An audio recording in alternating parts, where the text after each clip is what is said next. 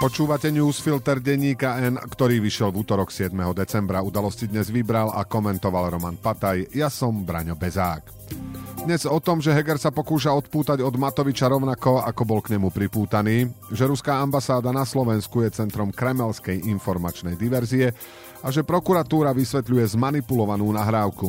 Nepresvedčivo a Kaľavský svedčil proti bývalým kolegom.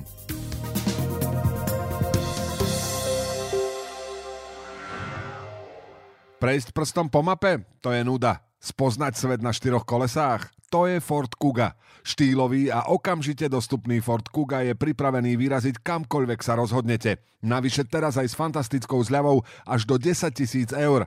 K tomu zadarmo predložená záruka na 5 rokov alebo 120 tisíc kilometrov. Nie je na čo čakať, stačí sa len rozhodnúť. Viac info na Ford SK. Eduard Heger zakladá novú politickú stranu. Odchod z Oľano oznámil veľmi neštandardne v pondelok o 23.25. V útorok presne na poludne už na tlačovke hovoril o novinke s názvom Demokrati. Za chrbtom mu stáli viaceré známe tváre, v prvom rade ministri Jaroslav Naď, Rastislav Káčer, Karel Hirman a Jan Budaj. Najlepšie bude Hegerovo vystúpenie, pretože rečnil takmer výhradne iba on, rozdeliť na dve časti. Silnú a slabú. Premiérovi sa podaril úvod tlačovky, vystupoval zrozumiteľne a presvedčivo, navyše hovoril veci, s ktorými sa nedalo nesúhlasiť. Za najvyššie hodnoty demokratov označil demokraciu, slobodu, spravodlivosť, mier a toleranciu. K ním pridal slušnosť, odbornosť a dialog. Veľmi jasne hovoril aj o Ukrajine. Jasné, všetko by to mali byť samozrejmosti a takto vypísané znejú ako zoznam fráz. Navyše nikdy neexistovali pochybnosti, že Heger sa nevidí v priestore, aký opísal. Lenže všetko, čo vymenoval, sú zároveň pre veľkú časť Slovenska nadávky. Demokrati sa voči nej presvedčivo vyhranili. To je úplne v poriadku. Heger zašiel ešte ďalej. Demokratov definuje ako umiernenú stredovú stranu a pri tej príležitosti okrem iných ako hodné osobitného zretela spomenul aj kvír menšiny. Nepovedal nič konkrétne, nesľuboval im registrované partnerstva ani nič podobné a ani nie je vôbec isté, či pre ne vôbec niečo urobí, ale v porovnaní so slovenským parlamentným konzervatívnym mainstreamom je to rozdiel hodný zaznamenania. A teraz časť slabá. Kým neprišiel rad na novinárske otázky, udalosť prebiehala podľa jasného scenára a Heger ju mal pod kontrolou. Potom ju však stratil, dôvody sú dva. Počas úvodného slova vylúčil povolebnú spoluprácu s hlasom na otázku, ako sa zachová, keby boli len dve možnosti, a to hlas Smer a fašisti alebo hlas demokrati a niekto iný. Heger splietal čosi nezrozumiteľné o akejsi menšinovej vláde. To akože máme mať predčasné voľby, aby z nich vzýšla menšinová vláda. Nestačí Hegerovi aktuálna katastrofa. Nech je to akokoľvek, v tejto chvíli nevidno inú možnosť ako hlas vo vláde. Bez neho to nepôjde. Ktokoľvek teraz vylúči Pellegriniho, odkazuje svojim voličom, že budú voliť opozičnú stranu a Slovensku, že ho nechá v rukách najhoršej možnej vládnej zostavy. Heger si dal veľmi záležať, aby priamo nehovoril o Igorovi Matovičovi. Pritom predseda Oľano ešte v pondelok popoludní opäť priživil príbeh o tom, ako je vznik Hegerovej strany vopred dohodnutou pascov na voličov. Citujeme. Ja som ho v polovičke decembra oslovil s tým, že keď nechceme, aby sa mafia vrátila k moci, bolo by dobré urobiť všetko preto, aby neprepadli hlasy najmä tých menších strán, ktoré prepadli v minulých voľbách.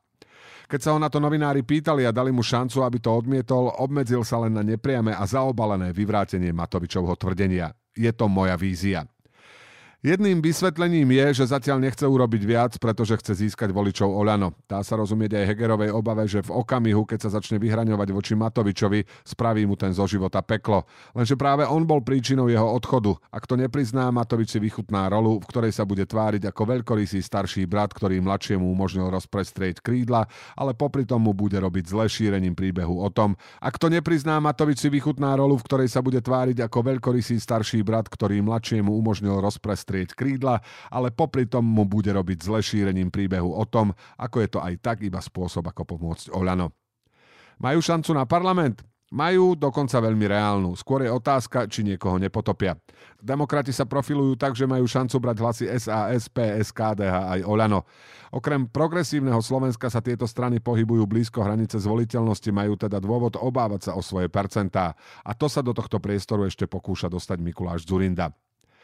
Vznikla mimoriadne pochybná situácia. Nielenže od vyhlásenia nedôvery vláde parlamentom dovolie prejde 10 mesiacov, ale vládu odteraz vedie politik, ktorého strana neprešla voľbami a v tejto chvíli ani nevieme, koľko poslancov má v parlamente. Napriek tomu, ak sa prezidentka nerozhodne inak, Heger dovládne. Potvrdili to Oľano, Sme rodina aj SAS. Ruské veľvyslanectvo na Slovensku je s obrovským náskokom najaktívnejšie spomedzi všetkých ruských a čínskych ambasád v Európe. Kým v úvodzovkách diplomati v Bratislave za rok na Facebooku uverejnili vyše 4500 príspevkov, druhý v poradí sú ich čínsky kolegovia z Paríža, ktorí sa takto prezentovali 3000 krát.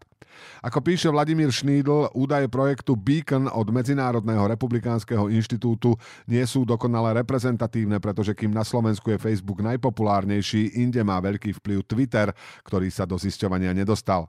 Napriek tomu ide o výpovedné čísla. Samozrejme príčin, pre ktoré je Slovensko jednou z Rusku najnaklonenejších krajín slobodného sveta je oveľa viac. Aktivita miestnej ambasády je len jednou z nich. Lenže je dôležitou súčasťou celkového obrazu. Kedy si boli ruskí v úvodzovkách diplomati podobne aktívni ako ostatní. Zmenilo sa to približne v čase príchodu aktuálneho veľvyslanca Bratčikova a najväčšou aktivitou hýrili približne od polovice roka 2021 do polovice roka 2022. Teda v čase príprav na inváziu na Ukrajinu a počas jej prvých mesiacov. Z tohto obdobia pochádzajú aj najúspešnejšie príspevky Rusov podľa počtu interakcií. Facebookový účet ambasády má necelých 60 tisíc sledovateľov.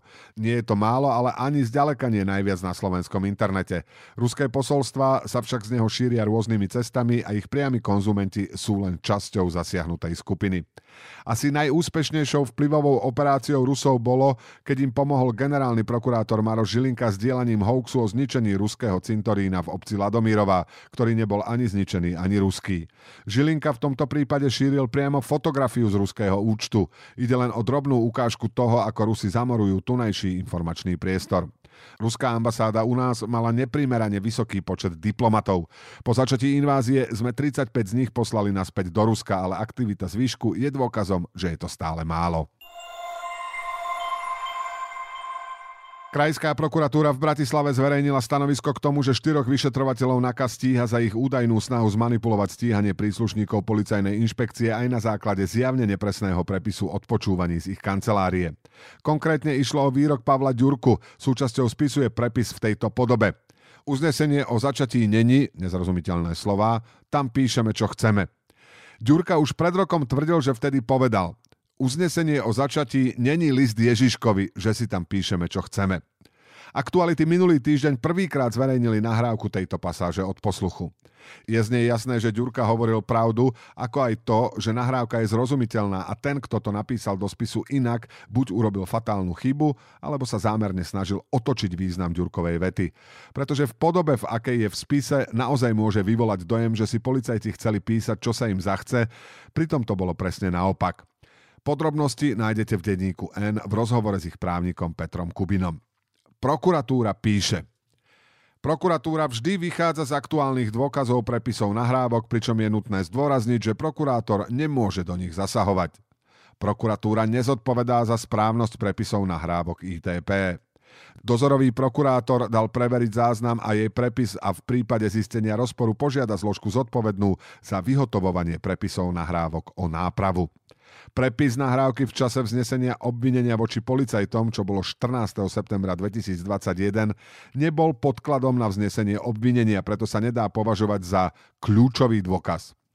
Prípravné konanie má neverejný charakter, preto je nevhodné zverejňovať informácie z vyšetrovacieho spisu, navyše jednostranne s cieľom napríklad ovplyvniť verejnú mienku. Rozoberme si to za. Prvá veta. Smiešná výhovorka. Nikto nechcel, aby prokurátor do prepisov zasahoval, ale aby si ich preveril, keď o ich presnosti už rok existuje pochybnosť a je bežnou súčasťou práce príslušných štátnych orgánov, že si nahrávky v rôznych štádiách konaní nielen čítajú z prepisov, ale aj vypočujú, aby odstránili prípadné nejasnosti. Obzvlášť takéto významné pasáže to nikomu z tých, čo stíhajú členov NAKA, nenapadlo overiť si, či je tá pasáž naozaj zrozumiteľná. Čo robil dozorový prokurátor doteraz, keď ho na to upozorňujú od februára 2022?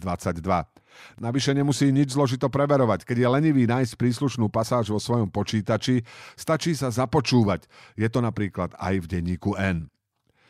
Je pravda, že nahrávky neboli kľúčovým dôkazom, lenže presne táto veta bola použitá ako jedno zo zdôvodnení v uznesení prokuratúry, ktorým zamietla sťažnosť vyšetrovateľov proti obvineniu. Prokuratúra teda zjavne nepresným zmanipulovaným prepisom argumentovala, prečo príslušníkom NAKA nemohla vyhovieť a stíhanie zastaviť. Keď ju na to upozorňovali, musel prejsť rok, aby sa rozhýbala a aj to až potom, ako sa nahrávka dostala na verejnosť.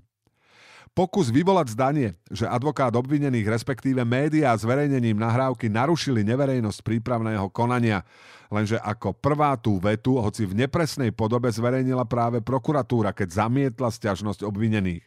Okrem toho Kubina by bol veľmi zlým advokátom a médiá by zlyhali, keby na takúto očividnú nezrovnalosť nepoukázali. O to viac, keď s nahrávkami z odpočúvania na tlačových konferenciách narábajú predstavitelia strany Smer. Práve dnes prostredníctvom telemostu z Bosny a Hercegoviny pred súdom vypovedal obžalovaný expolicajt Ján Kaľavský. Vinie ho z korupcie, ale zároveň je svetkom policajnej inšpekcie proti vyšetrovateľom NAKA, ktorých kolegom bol. Viac ako o svojom prípade vypovedal práve o nich. Kaľavský tvrdí, že jeho stíhanie je pomstou ex-kolegov z NAKA, lebo chcel pravdivo vypovedať. Robili sme zverstva, hovoril pred súdom a doplnil, že ľudí lámali, psychicky týrali. Policajta obvinili z korupcie v maji 2021. Súdu tvrdil, že sa to stalo deň po stretnutí s Eduardom Hegerom, na ktorom ho údajne informoval o svojich zisteniach. Heger stretnutie pre plus jeden deň potvrdil, ale o podrobnostiach nič nepovedal. Prejsť prstom po mape? To je nuda. Spoznať svet na štyroch kolesách? To je Ford Kuga. Štýlový a okamžite dostupný Ford Kuga je pripravený vyraziť kamkoľvek sa rozhodnete. Navyše teraz aj s fantastickou zľavou až do 10 tisíc eur. K tomu zadarmo predložená záruka na 5 rokov alebo 120 tisíc kilometrov. Nie je na čo čakať, stačí sa len rozhodnúť. Viac info na Ford SK.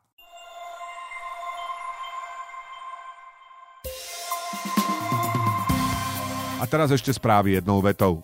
Minister obrany Jaroslav Nad je pripravený prísť na schôdzu parlamentu k téme darovania stíhačiek MiG-29 Ukrajine. Naznačil, že vedenie Národnej rady sa zaoberá možnosťou rokovať v utajenom režime. Strana Smer podala na generálnej prokuratúre tri trestné oznámenia na politických komentátorov Mariana Leška, Tomáša Hudáka a Michala Havrana. Smeru sa nepáčia vyjadrenia, ktoré v komentároch o strane napísali.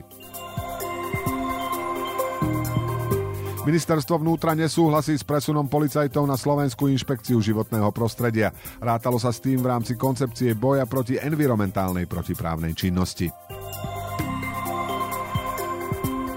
Strana SAS pôjde do volieb sama, povedal jej predseda Richard Sulík na tlačovej konferencii.